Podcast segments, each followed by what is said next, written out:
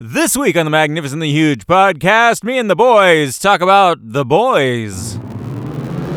Welcome to the Magnificently Huge podcast with your hosts, Eric Reed, Brian Kruger, and Chris Ryerson. Three idiots who decided to slap an adverb together with an adjective to bring you one magnificently huge discussion each week about the movies and pop culture we kinda like, maybe even secretly love, before we ultimately crap all over them. We're not here to save the world, we're just here to make it weirder, one podcast at a time. This is Magnificently Huge. Welcome, everyone, once again to the Magnificently Huge podcast. My name is Brian, and this week my friends Chris and Eric will be joining me for a conversation about the Amazon Prime series, The Boys. The Boys is a satire of corporate America and superhero team ups and the Avengers and all of that good stuff, and we've got a lot to say about it. It's going to be a spoiler filled conversation about that. We've also got, of course, our usual segment at the beginning of the show where we talk about other movies and shows and things we've been, video games and books, things we've been doing the last week. So uh, check the show notes, see which topics you like and uh, give it a listen. As always, we you know we want to grow the podcast audience, so please subscribe to the podcast, share it on your social feeds, give us a rating if you would, and if you want to contact us, first just go to maghuge.com, m-a-g-h-u-g-e.com. That's our website. It's got all of our old episodes. And it's got links to contact us on all the socials. So you can hit us up on Twitter. We are at maghuge. Hit us up on Facebook. We're Magnificently Huge Podcast. Hit us up on Instagram or send us an email. We are magnificentlyhuge at gmail.com.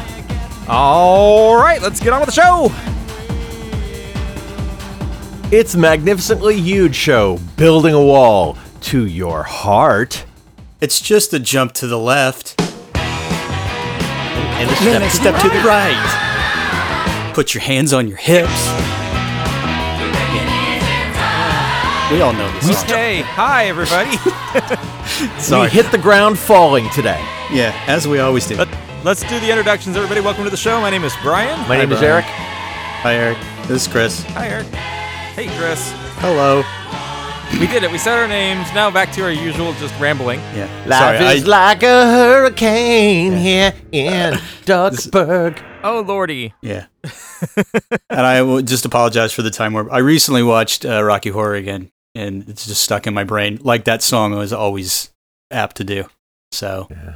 And I just uh, watched some Vaughn Williams stand up. That's why I just stole some of his material. So nice. What have you been doing, Brian, that you can bring to the table as a Well, you know, normally we do that as this, in a segment that we call the fresh shit. oh This shit is fresh. Oh shit, that is fresh. This stuff is really fresh. This is the segment where we talk about what we've been watching and reading and doing this week. yeah I, I could go first. That's fine. Um, I got a couple movies. So oh boy I was inspired by last week's podcast uh, to watch a movie I'd never seen before that you guys were talking about. So I watched League of Extraordinary Gentlemen. Nice. what did you think? you know, I had I had never been interested in this movie, and you know, had basically been told it was a giant meh. So I went in with low expectations, and I had a great time. Right? It's it's entertainment. That's all it is. Uh, it's It's, it's just a yeah, it's a full-on blockbuster movie. The I mean, the CG effects have not held up. It looks like it was rendered by a PlayStation 4, Yeah. which makes it better than Jujitsu, which was rendered by a PlayStation 3. well. I mean, but the thing came out of like 03 or something. So yeah. and they had the C Yeah. team. They were not the big uh, production of the year. No, No. clearly not. And, and and this is right on the heels of uh, Attack of the Clones, so that whole like virtual set thing was still pretty fresh, and they sure did uh, try. Yeah. My favorite my favorite bits are when you've got the Nautilus on the open sea and it's obviously just Oh an my God. inserted CGI model. Well, the, the Nautilus keeps showing up. Okay, so League of Extraordinary Gentlemen is a film adaptation of an Alan Moore comic in which we pull together characters from uh, characters that are in the public domain, I guess. So, like the Invisible Man, and 19th century 19th Yeah. century literary superheroes. Yeah, it's is really basically why the- it was the Yeah, it's- Justice League of the 19th century. It's bas- yeah. Yeah. it's basically steampunk Avengers with Victorian characters. That's one of whom is is Captain Nemo, and the Nautilus is a submarine, but also this giant, huge ship that somehow keeps showing up in like you know Shallow water. Yeah, like right. And I, I just I just said to my wife, I said the Nautilus just has feet. It's just walking on the bo- Yeah. on the bottom of the of the whatever waterway it's in. Well, I like that it's But- like 1898 or whatever, and then uh, Nemo's also packing a hot rod in the Nautilus for land cruising. Right. Right. it's just so which which has the one American character I guess that wasn't in the comics, no. Tom Sawyer, who of course as the American is only good at driving and shooting Yeah. Well, in in a world where they don't know about cars. didn't he So, go on know. to play uh, Speed Racer? Isn't that the same actor? Is that I don't know. I don't remember. Um uh, he he left very little impression on me. He felt he felt like he didn't fit at all and he didn't. um yeah. But yeah, I mean, it's it's it's ridiculous. It knows it's ridiculous. It's just going, you know, going for the full-on popcorn movie Yeah. experience. And yeah, it's you know, it's not a triple A movie, you know, but it's not a B movie either. It's it's just kind of in that three out of five stars pocket. It's I- but action schlock COVID- with a bit of a budget, and because Yeah. Sean Connery was in it, a lot of people expected more. I think, Right. Yeah. but it's fun. It's a fun goddamn movie. Well, part I- of it. It was. I love the part. Just real quick, my one of my favorite parts is when they get the letter from uh, uh, Dorian Gray, the the, the Right. and, and and it's a record. And oh, the, ba- do the, bad guy reveal. Yeah. yeah, and they do the whole thing with like the crackling and you know the the black and white jumpy grainy film right. and it turns out that that's like a, a sonic trigger. So I was like, God, that's so smart. Yeah. I mean, the way they make it old and new at the same time. It's fun, but the plot is so ridiculous. I mean, it's like it's even beyond Bond in its level of oh, crazy. Oh, yeah. It's so convoluted and so insane that it's like, dude, come on. It's You really got to sure- be down with it, right? Yeah. You just you have to accept that this is a movie with the Invisible Man and, and Captain Nemo in it, Yeah, and yeah. and just go right. Yeah. I'm pretty sure Jason Isaacs was uh, uh, going to be the main villain until he Hmm. looked at what was going on and said, uh, fuck this, and Yeah. got out. well, it pissed off a lot of people who were fans of the comic because it diverged, which will probably roll into some of our topic today. It diverged pretty drastically from the source material uh, because they had to do stuff like add Tom Sawyer so they could link to the American audience, etc. So there's a lot of So- questionable choices. As as with all film adaptations of anything that was written uh, By- watch by the Alan movie Moore. first. Yeah, true. Watch the movie first, and then go read the source material, and then you're not disappointed in either one. Yeah. I haven't read the comic book. I had a good time. I could see how the script was better than the movie.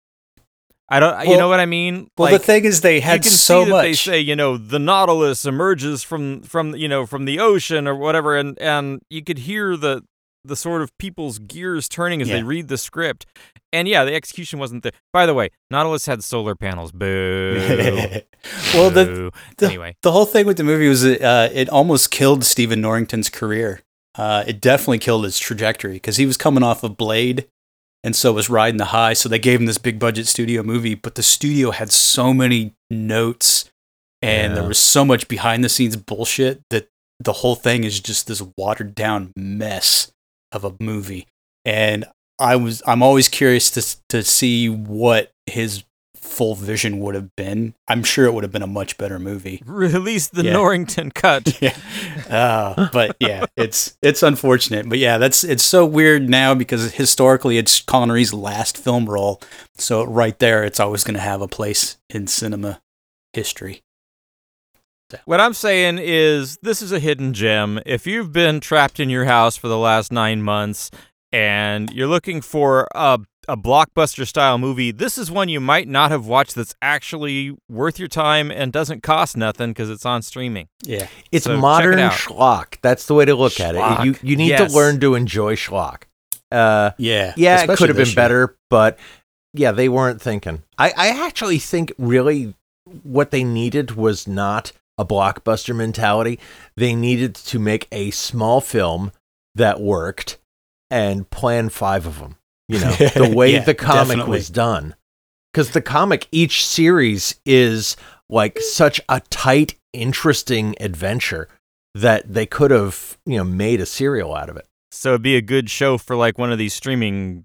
Uh, yeah, apps now, now that they know how to think about these stories. Well, I mean, they've already done the Dawn Patrol as or the Doom Patrol, sorry, as Dawn uh, Patrol.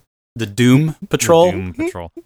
Uh, so they can definitely figure out a way to do. I got this this This. image of all these hot like older women in leather, like with oh, that's those funny whips because I just crops. saw Vin Diesel grumbling, you know. But anyway, Yeah, um,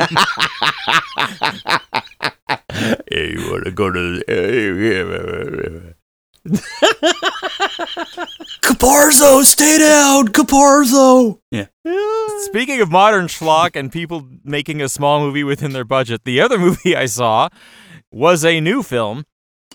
It was made by the director of of the uh, Happy Death Day movies, which I still haven't seen, but I'm told I really should. Um, his new film, the concept was Freaky Friday the Thirteenth. Now, Yeah, they don't the- have the rights to Friday the Thirteenth. They did release it on a Friday the Thirteenth this year. Yeah. It's just called Freaky yeah, with Vince Vaughn. with Vince Vaughn Ugh. as Ugh. Jason, essentially, Yeah, and I saw the concept. girl as the girl. Yeah, I saw the concept. Basically, it's Yeah. a body swap movie with serial killer and a teenage girl. Uh, Yep. And then I saw that it was called Freaky, and I just went, uh, I'm, I'm out. I'm done. No, thank you. I think the only thing that looked interesting to me though was Vince Vaughn playing a teenage girl. You know, one And sympathizes. There's basically two two things worth seeing in this movie. One is yes, Vince Vaughn playing the teenage girl, and the other is there are some good kills in this. Like if you're a Friday the Thirteenth fan, there's a few good kills in this movie. Uh, most of them happen early on, although one of them, Alan Ruck as the misogynist shop teacher, uh, gets met with a table saw pretty well. Mm. Uh, so so there's there's that. Hey, pardon my French, but if you took a diamond and shoved it up his. Never mind. That's a fair Bueller. Yeah, it's you know, it's a modern movie, so there's a lot of uh, because of the gender swap in the Freaky Friday thing. You know, there's there's some watch your pronouns jokes, things like Mm, that. Okay. Um, it you know what? I thought It that didn't live up to its potential. It it looks good. It just doesn't quite get there. And like, I think the like main problem. Yeah. well, the main problem is the girl. Once the girl has the psycho killer in her body, she doesn't do anything with it. She just kind of makes evil eye faces. Right. And It's called a resting was- bitch face. Thank you. No, it's not even that. It's just like you know the looking up. You know, Okay, oh, I'm the clown gotcha. from It face. That I, I there's a scene towards the towards the end where there's these three guys that are gonna gang rape her while she's the killer. And they're like, you know, you've got three holes. And I thought, okay, there's the setup. Here comes the punchline because we've had a lot of creative kills. And they just don't. They don't go there Do they rape her? and huh no they don't go there with the revenge on the on the gang rapists where Oh. they where they get what's coming to them in an interesting way they they they like ran out of ideas Do they have a It's moment where the where the killer says, "Wait a minute, I have I don't have the same upper body strength I used to have." yes yes that's actually part of the plot um the killer has to contend with the fact they're just not as tough as they were Wow, it's like Eric writes scripts or something. It's Yeah. amazing that you can just call this shit out. Well, here's here, here's my challenge to you, Brian. Now that you've popped your cherry on uh, Mm. these, I assume you saw it on where Hulu or something. uh i paid Okay. to rent that one Yeah, you did in more ways than one. Uh, Mm. But I challenge you. There's a movie on Hulu called Bad Hair, uh, which is basically this is the tagline: Terror strikes when a woman's new hair weave seems to take on a life of its own. I dare you to I've watch seen the that one. preview for that. Yeah, Yeah. So- wow it looked I'm- like a horror version of like you know all of the uh, black hair, uh, Yeah. uh, sort of Ba- I don't know what funny. you call it, political Killer correctness hair movement? weave. yeah. Basically, It's right up there with Gingerdead Man versus Evil Bong, Yeah. right? Uh, For for high concept scary movie. Well, Anyway. basically, that it, when I read when I saw that one coming out on Hulu, I thought, man, that's just uh, like an ethnic version of the the beard sketch from Kids in the Hall. That's literally all it is. so, yeah, Anyway, other than that, I've been playing those video games I've been playing. I don't have anything new to say about them. So who else has got some fresh shit? Oh. You know, the Tom Sawyer, he also played uh, Darby Crash in the, that Germs movie they made, which Nobody neither of you cares. Saw. Nobody Yeah. cares. But the, what's funny is after the film came out, uh, the Germs reunited for like a, a you know an old fogies tour, and they got that guy to sing as Darby Crash, which was very Okay, then. poor taste. Yeah. Isn't it though? Yeah, Uh, Other than the germs thing, Eric, you got any fresh shit? I got one uh, that I I really enjoyed for once. Uh, this week on Netflix, they released The Prom, which was oh, a I Broadway knew it. musical. I knew it. You were gonna see that. You fucking. Oh my god! great. So this is this is where Eric and I like. I'm the guy who goes to watch all the big dumb Hollywood movies. Eric watches the corny musicals. All right, Yeah. bring it. The prom. I loved it. I, go, I I am a teenage girl, as as we all know. yeah. And so yeah, it was. I didn't know that it was based on uh, a Broadway musical going in. I thought it was uh, another Ryan Murphy joint.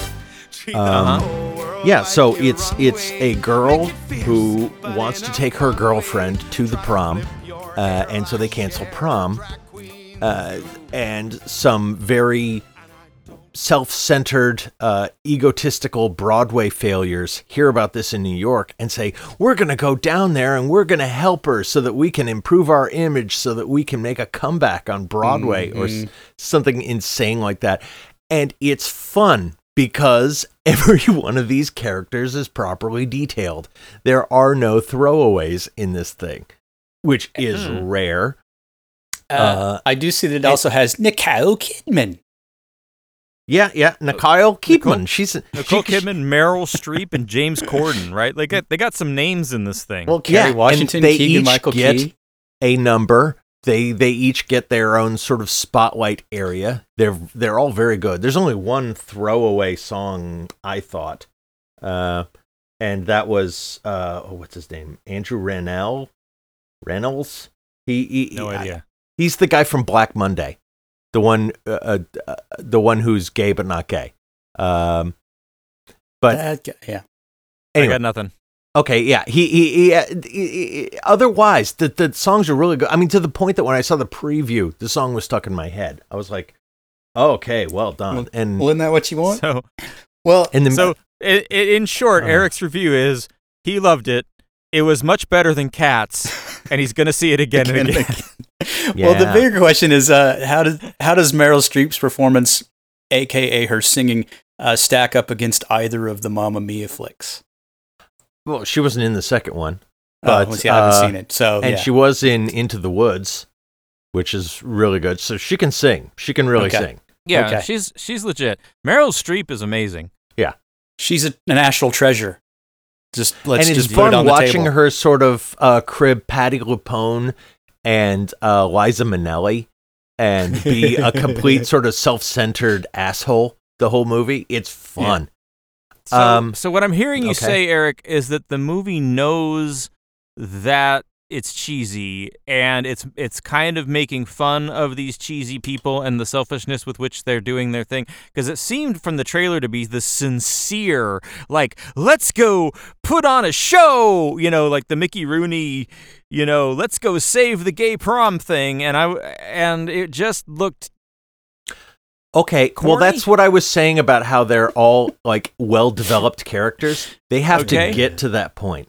They start off, you know, problematic and over the course of the film they learn, yeah, we're shits. And it's it's like the the whole um uh, uh hatred for gays in the Midwest that's part of Mhm. the story, but it's not the only part of the story. There's also these uh, politically correct city folk coming to Indiana who think they're better than everyone, learning that that's not the way to be either. It's literally Okay. coming together on this issue. And so, yeah, it's very simple in the preview, but the, the, the I'm not saying the story is more complex than that, but it's more complex than that, you know. okay Would it make a good double feature with like uh, Kevin Kline in In and Out? I don't know. Sounds I never similar. saw that. Really? Nope. Okay. Watch Yeah, that one next. It's not a musical, but it's well, got then the why would I watch it? That's true. That's true. Uh, it's the same music uh, as the people who did uh, uh, Aladdin. Um, so it sounds Uh, very Aladdin-y. Um, really? Yeah. Like Alan Menken wrote the music? mm-hmm. Holy crap. There's Is so much money in this thing. It's a. It was a real Broadway musical. Huh. I I I'm gonna- did not know. I'm gonna. I'm gonna make sure. No, I'm wrong. Uh, Yeah. Matthew Sklar and Chad. Yeah, yeah. Matthew Sklar is the name I remember. Yeah. Um, But Wedding for, for Singer, Elf, The Prom. but for Oh, all intents okay. and purposes, we'll just say Alan Menken wrote all the music for this musical. Yeah. The Magnificent and the Huge podcast. We don't know what we're talking about. Yeah, Ever. but, but at least Ever. we have the honesty to talk to you and not sit on Wikipedia while we do this. Oh, we also don't uh, research. Yeah, but uh, in point of fairness, I'm actually on the prom Wikipedia page right now. so, Oh, sweet Jesus!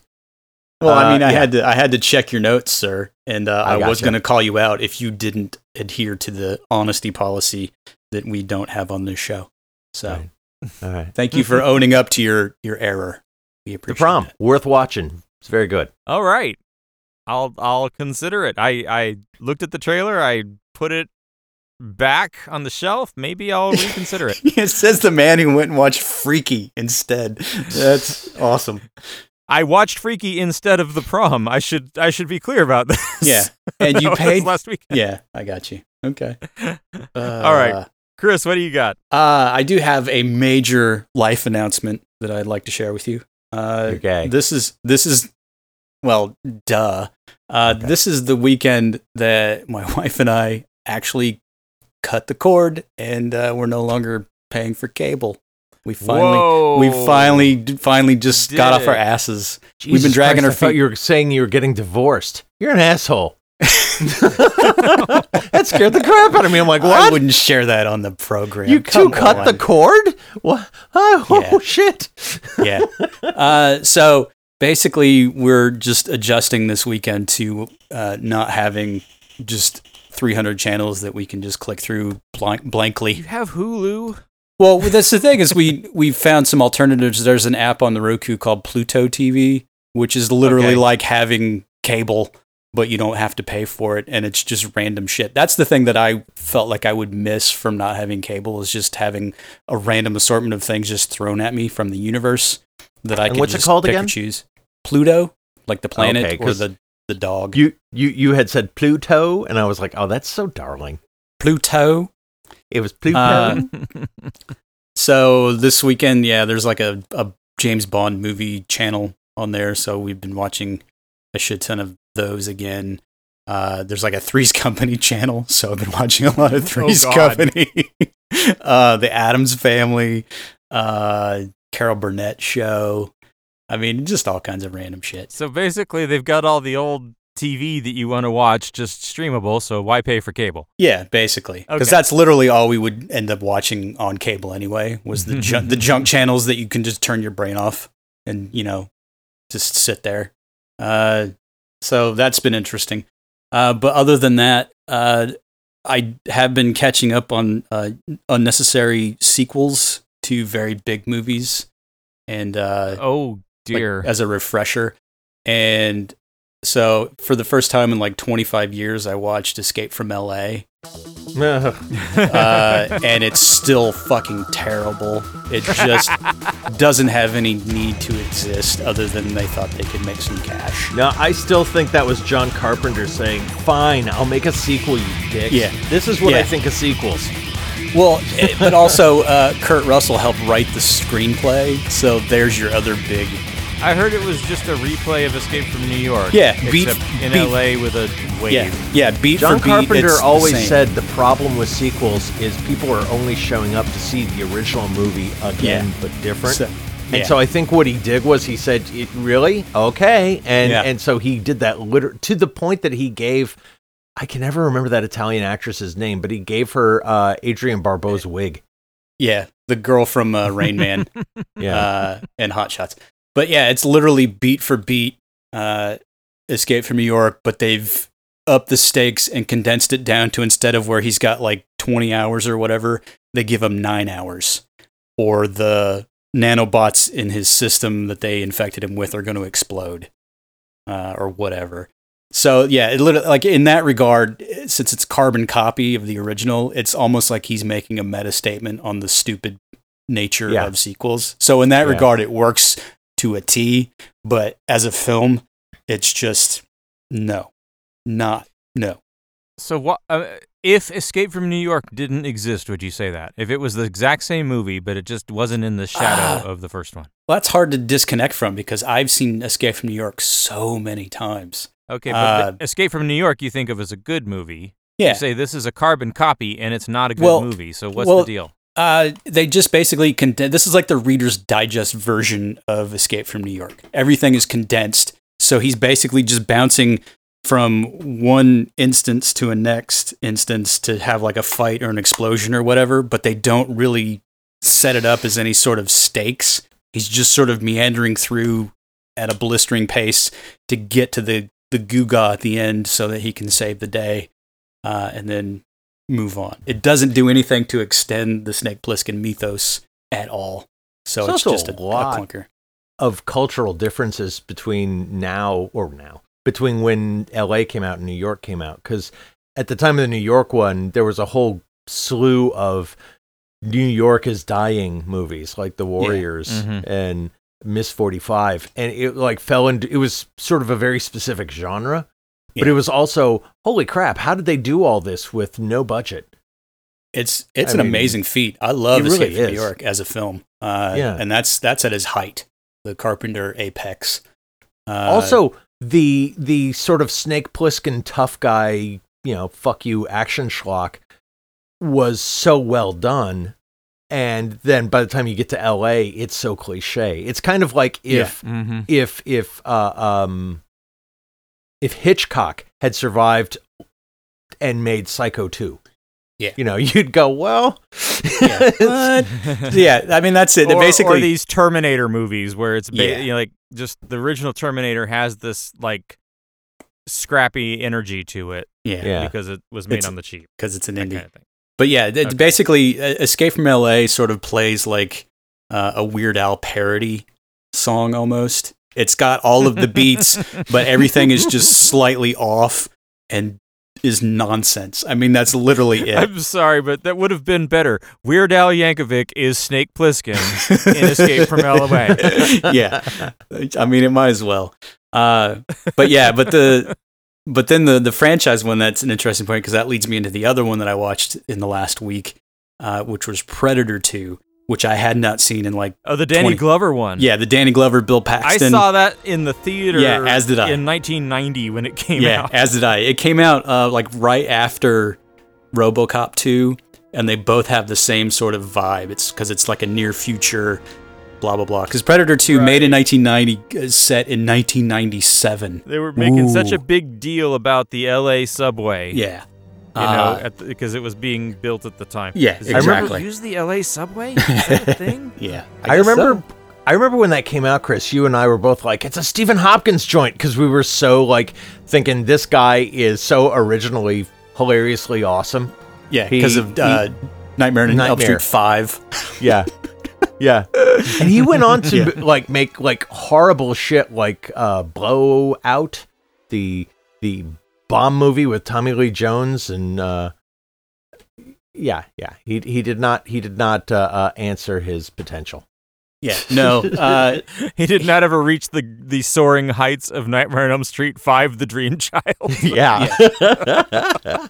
uh, but yeah, it's he and Renny Harlin, boy, they just never quite never quite topped their Nightmare he was on Elm a Street graphic artist who lied his way into directing. Yeah. That's what I really loved about him is that he had literally no idea what he was doing. Well, that's the thing. I think it was uh, Nightmare on Elm Street Five that had the sequence where the guy uh, is lifting weights and then turns into a cockroach or something, and the barbell like snaps his arms in half. Yeah, some girl, but yeah. Yeah, whatever Yeah. it was. So, like, based on that, I'm like, oh, this guy's one to watch. But then, yeah, he went on to do Predator 2, which is just bunk. I mean, it literally just puts a nail in the coffin of why does a movie need a sequel?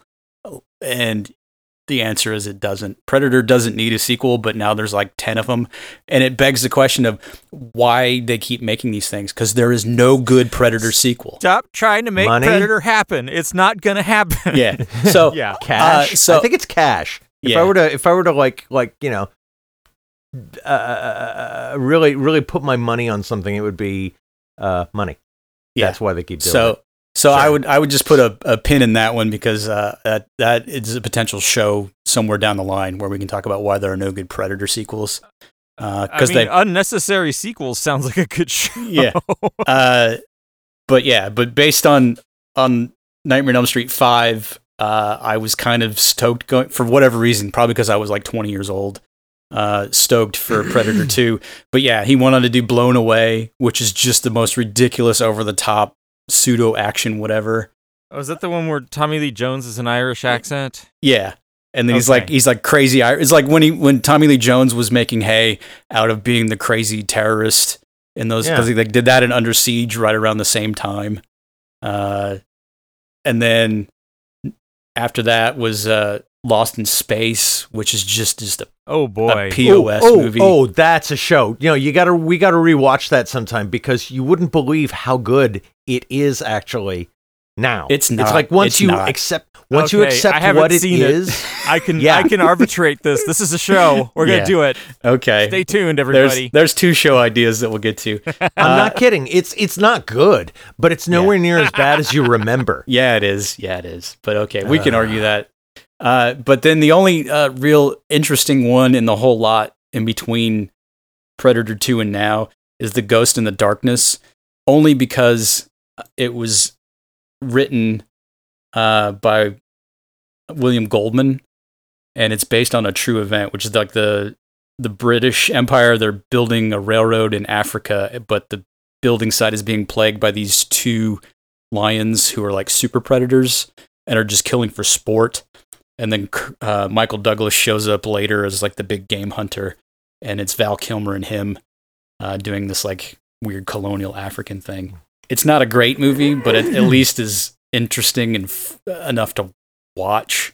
But uh, yeah, the Hopkins Eve is just I love how Chris is talking about every movie this guy has made except for Predator 2. but anyway. Yeah. Yeah. For Predator 2, let me just point out in a single shot, they established the entire Alien versus Predator milieu. Right. Right. Yeah. That's, That's right. Yeah. for me the big thing about this is that somebody goes, "What the fuck?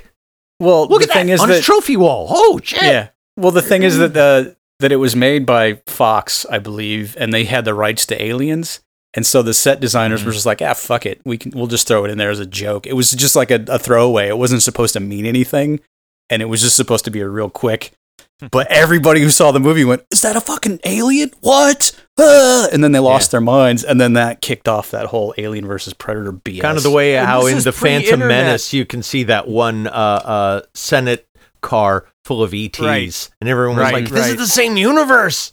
yeah, this is this is pre-internet where the people went apeshit over that, and it spawned the comics and a whole bunch of other shit and movies and video games and you name it. yeah. Alien versus Predator became a thing, but but yeah, it was it had to take off. I don't even know how it, how it spread. It had to be like movie or magazines like Yeah. Fangoria Who- who knows? and But yeah, they picked and up shit on like it. that.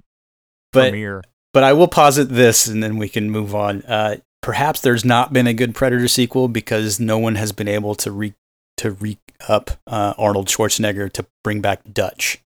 Perhaps it's That because Predator was actually shit. Has anyone considered this? That that the movie is just not actually I like- good. I like Predator because it knows exactly what it is. It's not But- trying to be anything else, and it's just fun. Whatever it is about that movie that's good has nothing to do with said Predator. Yeah, You know, it's like Oh, the, the predator is an interesting uh concept like the, you know this this creature that you can't see that has the heat vision and and hunts for sport yeah that's a really threatening bad guy it, but i think it's kind of like the daleks or the borg where like the more you introduce it the less interesting it is because they keep losing yeah. yeah. I think I think it makes it challenging for a movie. That the most interesting thing about them is you can't see them. That's just me. Yeah. Well, Hmm. I mean, uh, who knows? But but I also recently watched The Predator, where they had to put the in front of it to differentiate Right. it from anything else. That's the Shane Black one. Yeah, and that one's just fucking stupid as shit. Oh my god. Um, but the only funny thing in there is they actually have uh, interactions with the characters doing dialogue where they say it's they call it the predator and they're like, why do they call it a predator? Predator's something that hunts for food. This thing hunts for sport. And they're like, exactly.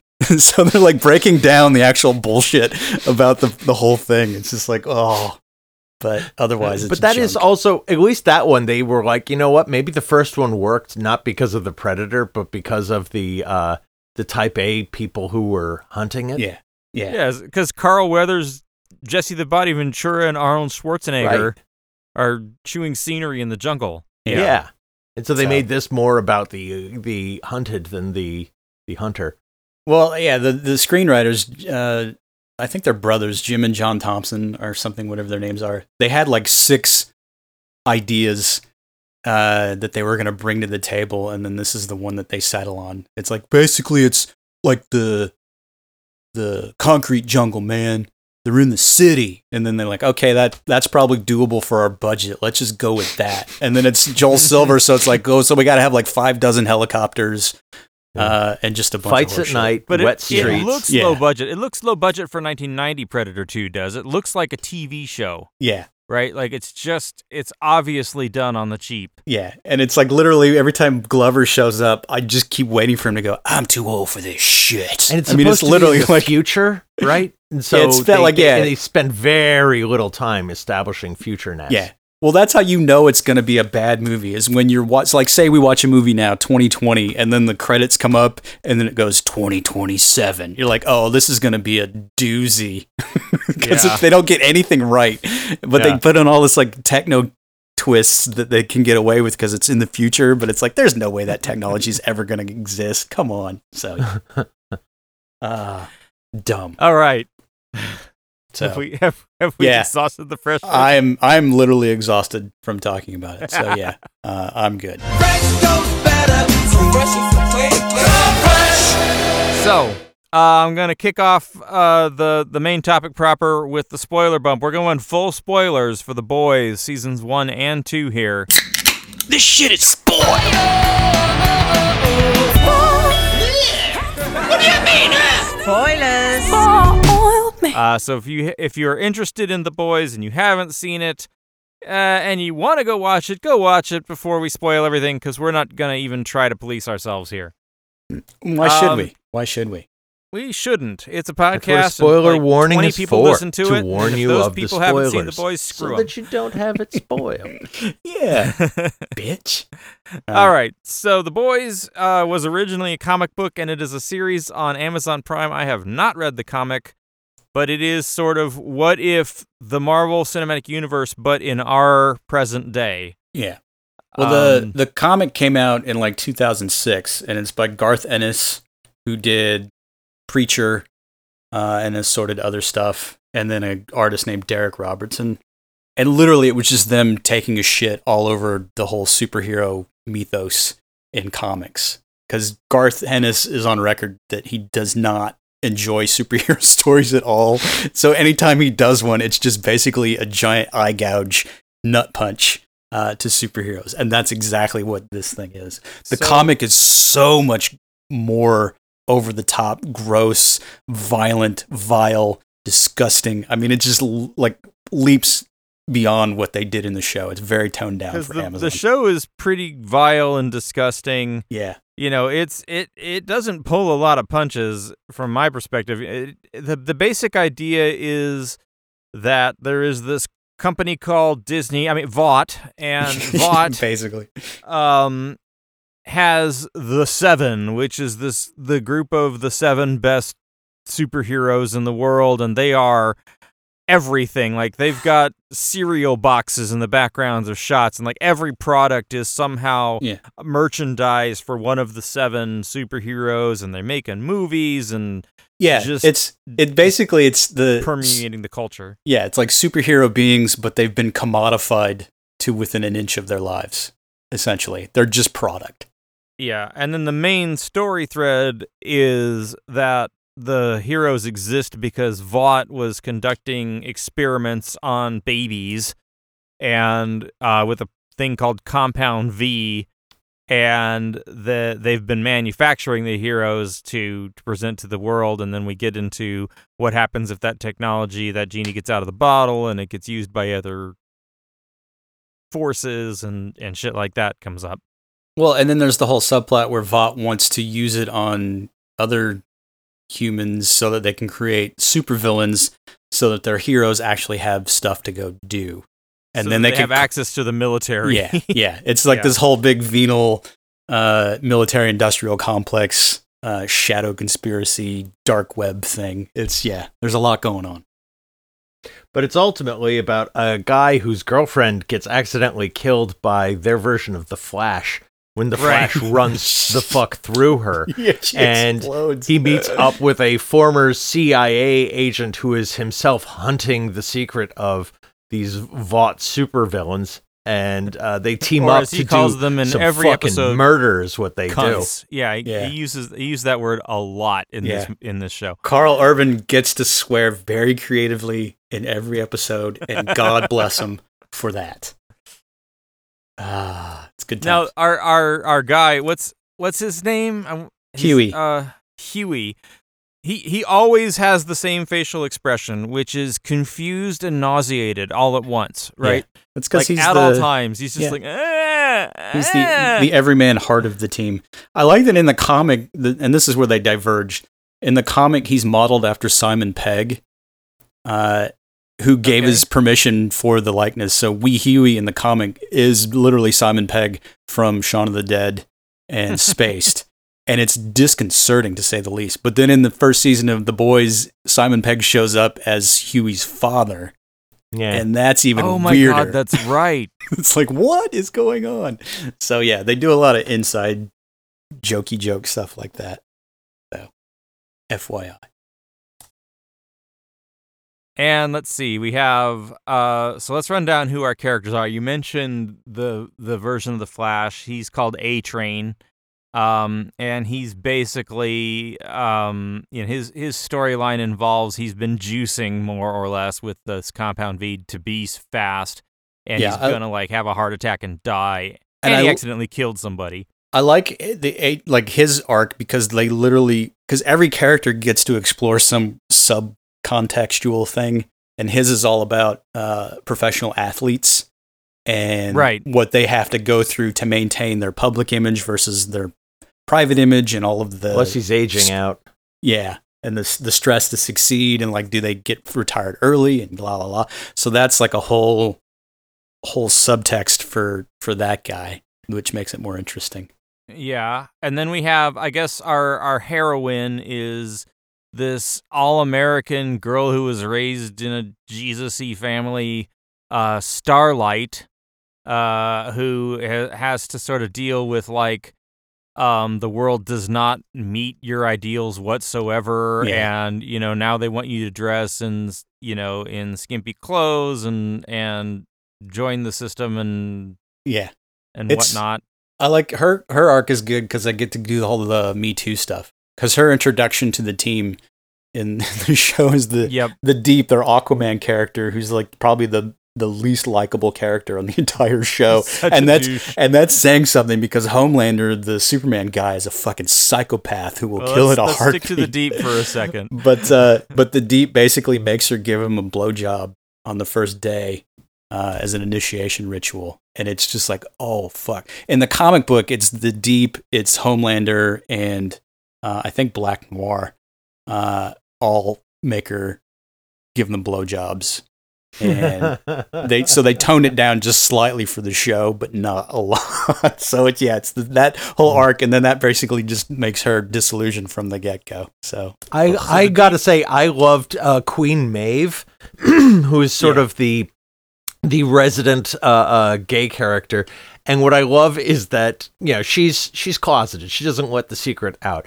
The secret gets out, and that's when Vought makes her basically the token gay character in Yeah. their Right. lineup, and it's like it, it it does always bug me how gay characters are reduced basically to just that. There is nothing interesting about any gay character except that they're gay somehow. Yeah. And Yeah. so they, they really yeah, and push she hates that about the way they're treating her. Who Yeah. wouldn't? Yeah. Yeah, Which is- she's, which is she's awesome. really cynical because she's been there and been disillusioned for some time, Yeah, and she just kind of goes along to get along. yeah, she's, and her she's a good character. and her arc basically in season two is just essentially like the, the most extreme burnout possible for like a career, and she just doesn't give a fuck anymore uh, for a good chunk of season two. So it's it's funny Yeah. to watch. Well, to wrap up on the deep, uh, his arc is that he basically joins the Church of Scientology Yeah, in his rehabilitation bit. He gets kicked out of the Seven for you know for his Me Too moment, and he's trying to rehabilitate his image, and he does it through like just ridiculous, you know, Uh, Scientology crap, and he marries a woman he hates. terribly interesting though. You can tell it's just like future season setup stuff. Yeah. But I love the fact that he they make him take that weird hallucinogen, and then he has like a conversation with his gills, who's voiced by Jesus. Patton Oswalt. Yeah. and then they sing a duet. I mean, it's like, what in the fuck is going on with this show? And that's after the deep gets finger banged by some groupie who's really just raping him. Uh, like she just Yeah. like finger banging his gills. It's like this is really uncomfortable, but I'm not turning away because that guy's a fucking dick. That was literally my response to that that whole scene. There, you mentioned Black Noir. Black Noir is just uh, Batman. basically a ninja. yeah, he's like Um, like Snake Eyes. yeah, he never speaks. Uh, he's he, I understand in the comics he's just uh basically always backlit, and so he has no facial features of any sort. And he's yeah, just he's black. just- yeah, just like an Yeah. enigma. Uh, I like in the show too that you find out his weakness is uh, tree nut allergy. Yeah. it's like the most ridiculous uh, weakness. So and then uh and then there's Homelander. yeah, and Psycho we've Superman. mentioned we've mentioned him on the show before, and and, and so much in the same way that Doctor Manhattan and Watchmen was like, what if Superman just you know realized that he didn't have anything in common with uh, humans and didn't care anymore? yeah, Um, Homelander is more like, what if Superman was a narcissist and just needed constant, you know, affirmation because he's a big baby and uh, has the power to kill uh, on sight, basically. yeah, because he's got those nice eye labors. If you watched uh, Banshee, the uh, uh, Homelander's played by Antony Starr, an actor who I think is very good, but his tongue is too big for his mouth, and so it's always coming out. And and that happens here, not as bad as it was in Banshee, but it's like uh, Uh, that that thing rolls out, and I'm just I get so gacked. yeah, He's it, it's it's got to be partially the makeup and the lighting, but every time you look at his face, you he's just he's just off-putting. You just look at him, and you're like, Yeah. ew. which is funny Yeah. because I I watched the like the ancillary episode thing that Amazon did for the show, and he's on there, and he looks normal. He's like he's not blonde. He's wearing glasses. He literally looks like a young Kurt Russell. It's so weird, huh? uh, and he doesn't look anything like a Homelander. So it's just it's quite the transformation. Lucky him, because I was sitting there going, he's never getting cast in anything again, because all Yeah. anybody will see is this creep. It's funny, but yeah, but uh, but yeah, he's got the laser eyes. He literally is obsessed with in the first season with Elizabeth Shue's character, who's the the big head honcho at at Vought, uh, controlling their group, and Because she just had a baby, and he's jealous because she's my mommy.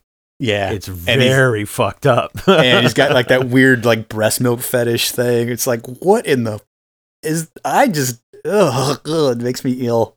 Oh, yeah. he was raised in a lab. He didn't have real Yeah. parents, and I, that's ultimately his what's fucked him up. Is Yeah. that yeah, he has he has no. He kills his dad. he, Yeah. he yeah, he's an angry dude, and, and that's what's in a way it's funny. justified. In a way, I'm like, yeah, I get it. You know, I don't want Yeah. him to chop me in half with his laser eyes, but I get it. Yeah. But it's it's just funny to watch when you see his backstory because he he basically controls the seven as their leader uh, through fear. Uh, so he's the right out of the autocratic playbook. I mean, he's not controlling them through any sort of uh, motives other than he will fucking kill me if I even cross him. And so he feels like this very paternal nature towards his team needs to be stern with them, etc. And that's so fucked up when you learn that he never grew up with any sort of parental guidance. It's like this is really uh, a skewed version of America. It's like that whole like you look at the '50s America and everybody thinks that that's perfect, you know, nuclear family, blah blah blah. But you realize when you scrutinize, it's like that's just horseshit. Given the last four years, not not not so unusual. Yeah, I think, Not I think so we're gonna get into that. Yeah. but the fact that the that they name him Homelander, it just sort of telegraphs the whole nine yards. Uh, Yeah. Yeah. It's Yeah, so he's very much he's okay, so he's very much the George W. Bush government. But then we get Stormfront, who yeah. shows up in season 2 and she's very much the Trump movement. Um well, I mean, she's a literal Nazi. Uh Yeah. you might have picked up on that from the internet savvy. Stormfront. Yeah. but but yeah, she she uses social media and memes and whatnot to basically completely outmaneuver and take over all the power from Homelander yeah. in And the name of white supremacy. Yeah, but since he killed Elizabeth Shue's character Stillwell at the end of the first season, she sort of fills the void for his like fuck buddy mommy thing. And by like the I think it's the fourth or fifth episode, it ends with them just having this knockdown drag out fuck fight uh, in her apartment. It's like this is just crazy. And they're like zapping each other with lasers. And I think at one point she's making him blast her chest with his eye lasers, and she's like, Mhm. you know, she's like, "You're gonna be a fucking pussy, or are you gonna blast my chest with your fucking eye lasers?" I mean, no, it's like, go what? ahead. Yeah, burn my tits. That's what she Yeah, yells that at was him. it. That was it. Oh, good lord. I think Uh, what makes Homelander so interesting is that he is almost wholly unguided except for his self-love in the beginning. And Yeah. Elizabeth Shue tries to basically keep him tethered to the company. And then she fails him. And so it turns to why don't you, you know, why don't you be guided by your race and your hate Yeah, instead of that? And I'm, I'm, Uh, yeah, I, in the the third season, I'm pretty sure it's going to be, you know, him learning to be a supervillain. Just Yeah. me, me, me, me, me, me, me. basically. Although there are glimmers with his character, which is nice because that's the thing that the sort of flies under the radar with the show is you get these big broad strokes, but then they take the time to put in all the small details throughout the characters. And like Yeah. second season when they're at the towards the end when they're at the cabin and they're gonna take his kid away for that weird like subpar where Billy Butcher's looking for his wife because she thinks Yeah, well, let's explain what that is. yeah so Right. go for it so Billy Butcher, the character played by Karl Urban, is his whole deal is he wants to kill Homelander, and we find out by the end of season one the reason he wants to kill Homelander is he th- well he thought that Homelander had killed his wife, right and what he finds out at the end of season one is that it's much worse than that. His wife is still alive. Homelander knocked her up, and she had Homelander's Superboy baby and is being held in a Vought facility away from everyone. And at the end of season one, it really seemed like, you know, he's he's basically learning all of this on the front lawn of the house where where the wife is, and Homelander's laughing at him and he's just defeated. I thought he was dead, dead, dead. yeah And then he's back in season two, and they play out more of the dynamics about this child. And yeah, one of the one of the storylines is that the mom has been trying to raise this child in To such a way that the child, yeah, doesn't really. He's not. He's he's discouraged from using any powers or discovering he has powers. And Homelander's coming in and trying to to say, hey, you know, hey there, sport. Let me teach you how to be a super dude, and I'm going to be the father I never was. And so there is that sort of glimmer, like you said, of a, a- a potential redemption arc for Homelander of Yeah. all things. Eh, but then you find out that it's all for selfish reasons so he basically the kid finds out that the mom lied kid gets pissed so homelander and stormfront take the kid away and then that starts her journey to get with Butcher to find him, and then at the end when they go to get the kid at the cabin, etc. Uh, and Stormfront's there just talking about you know the master race and you know people of color suck and blah blah blah, and it's just like all the Nazi bullshit rhetoric, and you see that glimmer in his eyes, like, mm, really? Mm, I don't, mm, I don't know. I mean, it's like that. It's just like a really that- quick shot. But it's like, yeah, I'm not sure I'm that into that because that has nothing to do with me and the fact that I didn't have a dad. It's like Yeah. it's not exactly positive. It's kind of like, okay, yeah, I shouldn't have uh, forced a blowjob on Starlight because that hurt my career. So I will now do something that helps my career. Yeah, You know, but just like the motivations aren't necessarily good. Well, yeah, but you but you still see like he's got a moment where it's like, okay, so he's not actually a Nazi. He's still a dick, but he's obviously disconnected from that whole rhetoric, and so that's how you know that he's still operating in his own realm. Uh, He's so not a- a nice, He's not a Nazi, but he's still a serial murderer. yeah. That's I didn't say it was. I didn't say he was redeemed. I just think it's just interesting that they layer in little stuff like that, but they don't telegraph it. So he's he's literally just giving a look like, "Mm, okay, I don't I don't know, and then you're like, Is okay, it white genocide? Is it though? yeah. yeah. Uh, but again, this is the show that will also like plow a speedboat through the belly of a whale that the deep is controlling just so they just so they can have like a gore fest thing. I mean, they literally it's like one extreme or the other. It's just funny. Yeah, so there's there's a lot of of just gore, right? Like this is a violent, bloody show. Mm-hmm. and they tell you that from from the jump. Like one of the first things that happens is Hughie is walking down the street with his girlfriend and she just gets turned into blood and guts and spewed everywhere because A Train just didn't see her and ran right through her and just vaporized her. Yeah. Um, Apparently, and, and though- before oh yeah which which forces him to stop turn to hughie and say oh sorry man and then like keep running Yeah, I can't, yeah, I can't stop. I can't stop because he was running uh, to go get more Compound V because he's an addict. Uh, so that's like his whole sub. We gonna find out for uh, a good couple episodes. So you're basically No, like, but it's a statement of intent. It's like Yeah. you're gonna see heads explode and blood and death all Well- over this show. well. Then they end up kid- like kidnapping the one of the seven, translucent, who's a guy that can just be invisible, um, who's also got like impervious skin or something. And then they basically shove an explosive up his butthole to basically keep him under control. And then Hughie, like this is where Hughie discovers his agency in the whole thing. He's he basically just decides that he's gonna blow the guy up because they have like an argument altercation, and then Hughie just like fuck you, and then it's like guts everywhere, and that's like the second or third episode. So it's literally just every other episode. There's just something so over the top gross that they just keep going, going, going. That's the Garth Yeah. Ennis. So I found myself my wife and I both had this reaction. We we liked season one better than season two. Yeah. And I don't quite know why. I'm I'm curious if if you guys didn't have that reaction or had that reaction or what.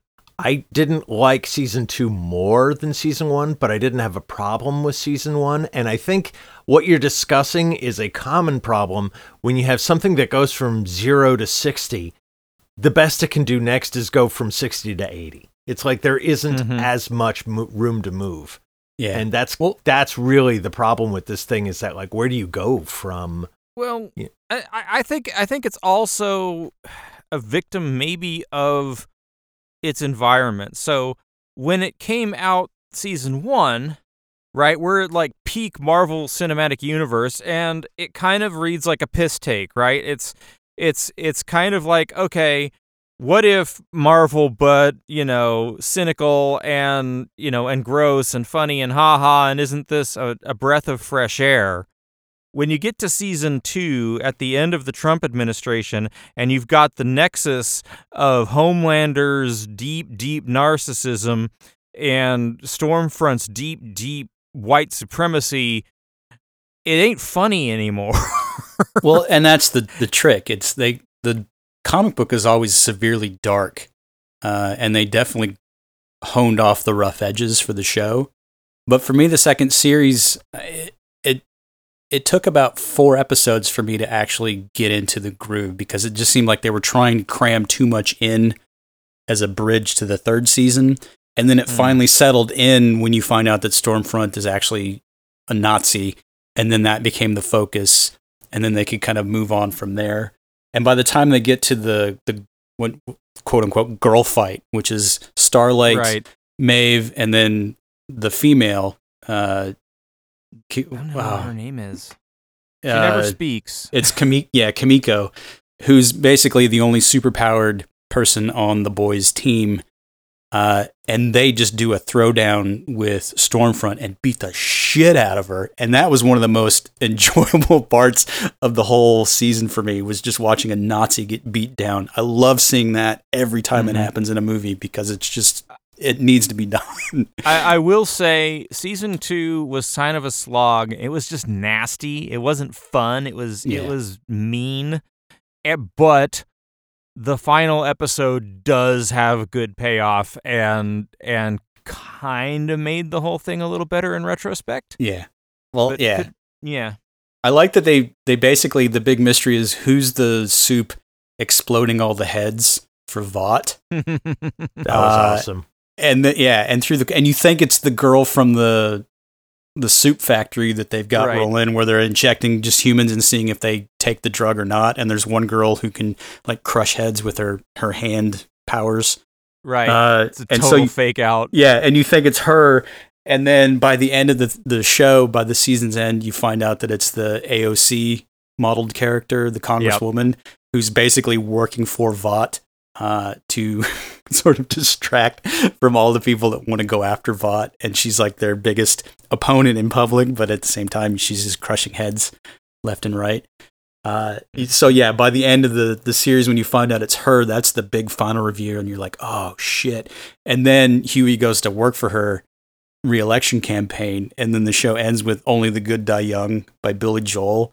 I'm like, okay, I'm in for season three now. That literally sewed everything right back up for me, and I'm good to roll. I and I felt like if if the show had ended at the end of season two, they gave it a good enough ending that that could have just been the ending because Yeah. they basically disband the boys.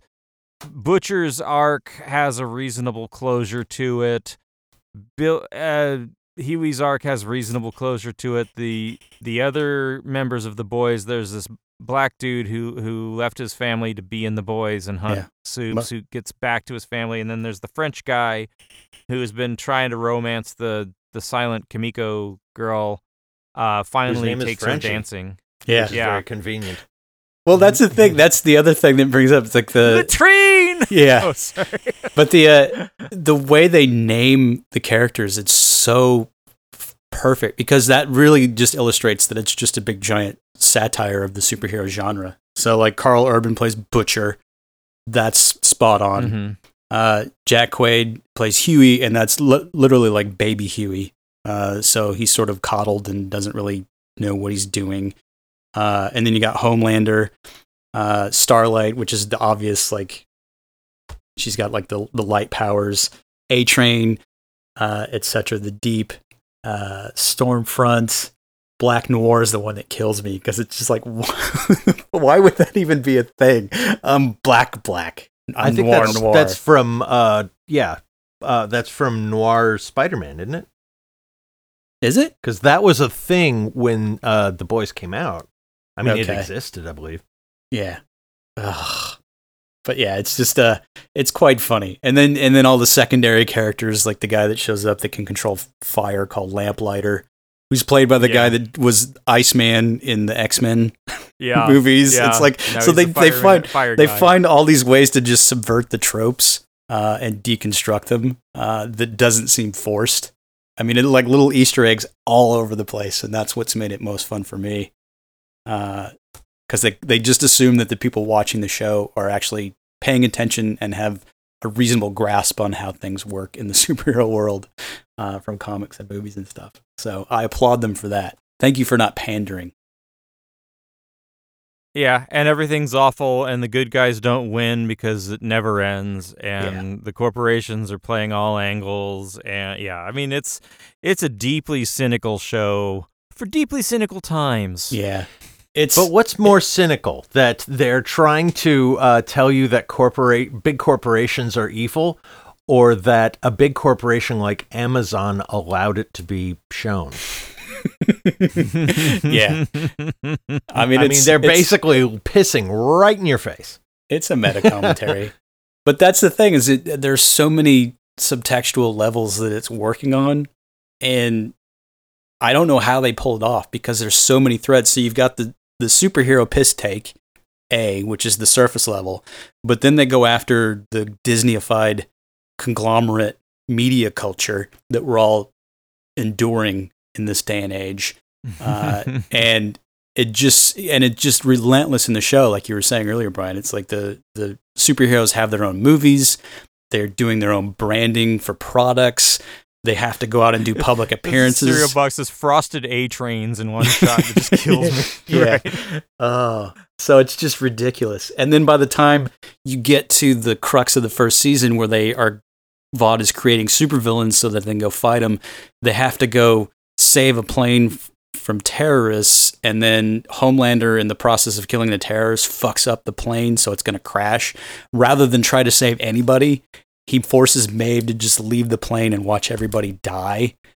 And Yeah. it's like that literally like their whole crux of the show is what would happen if superheroes were real. And i think that's the most realistic moment in that entire enterprise is like homelander's just a psychopath and he would rather see everybody die than try to even make an attempt to be a real hero. It's so subversive but it's also just steeped in nihilism. Now remember, you are the real heroes. Ugh. Ugh. Ugh. Ugh. yeah it it it it just I, and i guess maybe that's it is is it just it, it it rings a little too true for me and it just it it says a lot of things that are uncomfortable truths about the world we live in and and it just it's depressing Yeah, that's probably the biggest thing is this season two sort of followed the full on Empire Strikes Back model where it's just a real downer and they don't even try to disguise it. Uh, because the first one was just fun and subversive, albeit very in your face about it. But the second season was just like, oh God, every episode's making me feel worse. Yeah. So, you know. so yeah other thoughts that's pretty much what i had Well, do you think because this thing came out first in 2006, the comic? Uh, do you think this would have played in a pre MCU era? No. Because it took the MCU to convince us that we could care about superhero team ups. Right. Gotcha. Because I remember when they were going to make Captain America and Thor and going, Are you out of your fucking mind? Nobody cares about Captain America or Thor. yeah, I mean, Yeah. Watchmen worked as a graphic novel back in the 80s. yeah. Well, that's the thing. is Covers th- some of the same kind of territory, but yeah. Well, that's the deal. Is the boys is not really covering any new territory thematically because we've had the Watchmen, we've had the Alan Moore deconstructions of superherodom, but then we've also had stuff like the Tick, which also, in its own goofy way, takes the piss out of superheroes uh, as comics and Yeah. entertainment. And then you've got stuff like the Venture Brothers, which has this entire vast world uh, and sandbox that they're playing in where they're doing the same thing. Uh, so I guess maybe over the last 14, 15 years, we've just maybe been desensitized enough. Okay, to where- I get it. I see what the problem is. Okay, so uh, things like The Tick and uh, Venture Brothers worked because their audience was into that, but they were never mainstream. And then superheroes became mainstream, and that's why The Boys works. yeah, because okay. now okay. it's now it's everybody it knows about superhero team ups, not just the geeks. And Yeah. the messaging of, yeah, you know those heroes you think are so cool, they really only exist to sell you cereal. That is literally why they're there. yeah, you need a fucking lunchbox. moron. You Yeah. need a Queen Maeve lunchbox. That's what you need. Yeah, Uh, you you you you you you know you you think you're into these things, but really you're just surrounded by them. You have no Yeah. choice. Ah, so yeah, again, comes right back to it. This show's really kind of a downer. Uh, I can only take so Life much. is ni- a downer, though. I know, Life but I can a- only take is, is is a big fucking zero. So I I, I kind know. of appreciate that they are they're telling the Yeah. truth. It'd be a lot better if none of us were born, quite frankly. You know? Uh, well, I think for me, it's just there's only so much nihilism I can take from my entertainment before I just kind of shut down. and I think that season two kind of pushed it right to the edge, but it redeemed itself. So I'm on board again for season three. All right. I would like you- to see. I would like actually to see Homelander go full nihilism and be like, you know, the the the the, the superhero uniform's all shredded up because he hasn't changed it in a week, and he's just letting shit happen. He's going full Hancock basically, and I- like I- no one can stop him. That will be I, the I love fun how one. these people just wear their superhero outfits for anything. Like when Maeve is just like smoking a bong and and like having a depressive episode in her house, she's wearing her superhero costume. Yeah. Yeah. Well, it's because they're in the Gilded Cage. They're in the Vought Tower. I mean, that's literally all it is. They're literally uh, the modern equivalent of the gladiators from Rome. They're treated like kings, but only insofar as that they have to do these things that the company tells them to do.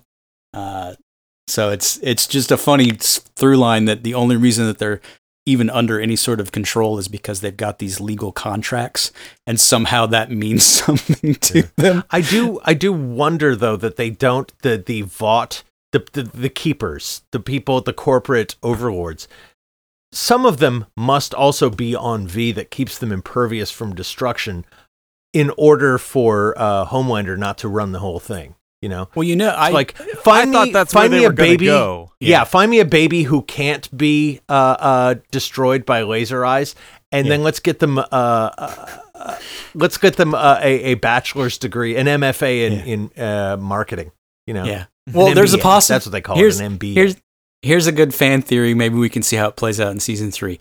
Giancarlo Esposito, who's everybody's favorite bad guy right now, because Yeah. he's showing up in The Mandalorian, etc. Uh, he's the big bad corporate suit for Vought, and something tells me that he's probably taking Compound V because Yeah. he has just an air of fuck you about him anytime Homelander is in the room. And it's like, Mhm. I know it's he's supposed to be like corporate raider, whatever, whatever, but it's like there's got to be something else going on, uh, and it's not just the head exploding woman. Well, no, so I like that better if if what we're saying is that, you know, even Disney is more powerful than even these superpowers. Like the power of Yeah. just yeah. like blackmail and money and influence is Yeah. even more evil and uh, unbeatable than Well, also, Superman. what what Yeah. business creates a product that will ultimately drive them out of business by you know killing everyone? They're going to Yeah. have some like modicum of control over it yeah. um Exxon? because it seems up to Oh. now that uh, Homelander is just you know literally in charge of everything. You know, except yeah, Esposito isn't having any of it. Yeah. Uh, we'll see, but uh, yeah, it's quite a deal. But yeah, I would if you guys haven't read the comic, I would say just do the first one or two and get some background on it because it is just it will blow your mind how over the top fucking Yeah, awful even it is. worse it is. yeah, it's crazy. But then, I found it So- much less depressing than these guys. Let me just say that. But then Yeah. I live in a different mental space, so I wouldn't. Well, you know, I I think Brian and I are still reasonably entertained. We're just not to the point where we feel like that's us. Right. well, here, here's the thing. If you can't get enough of nihilism, listen to our podcast. Yeah. Subscribe to it. Share it on your social feeds. Or Um, don't, you know, because nihilism, whatever. Yeah, it's true. You can send a tweet, but what's the point? We're at Mag Huge. And Facebook. They're Don't nihilists. Facebook. Well, it looks like a lot of work. Yeah. Vivanta Mani Lebowski. of course, if you are a nihilist, you probably Nice get a lot out of Twitter. Um, Go to Facebook if you really, really don't care, because, you know, Facebook. We're Yeah. there. Oh, We're the Magnificent okay. Huge podcast. okay, boomer. Yeah. Yeah.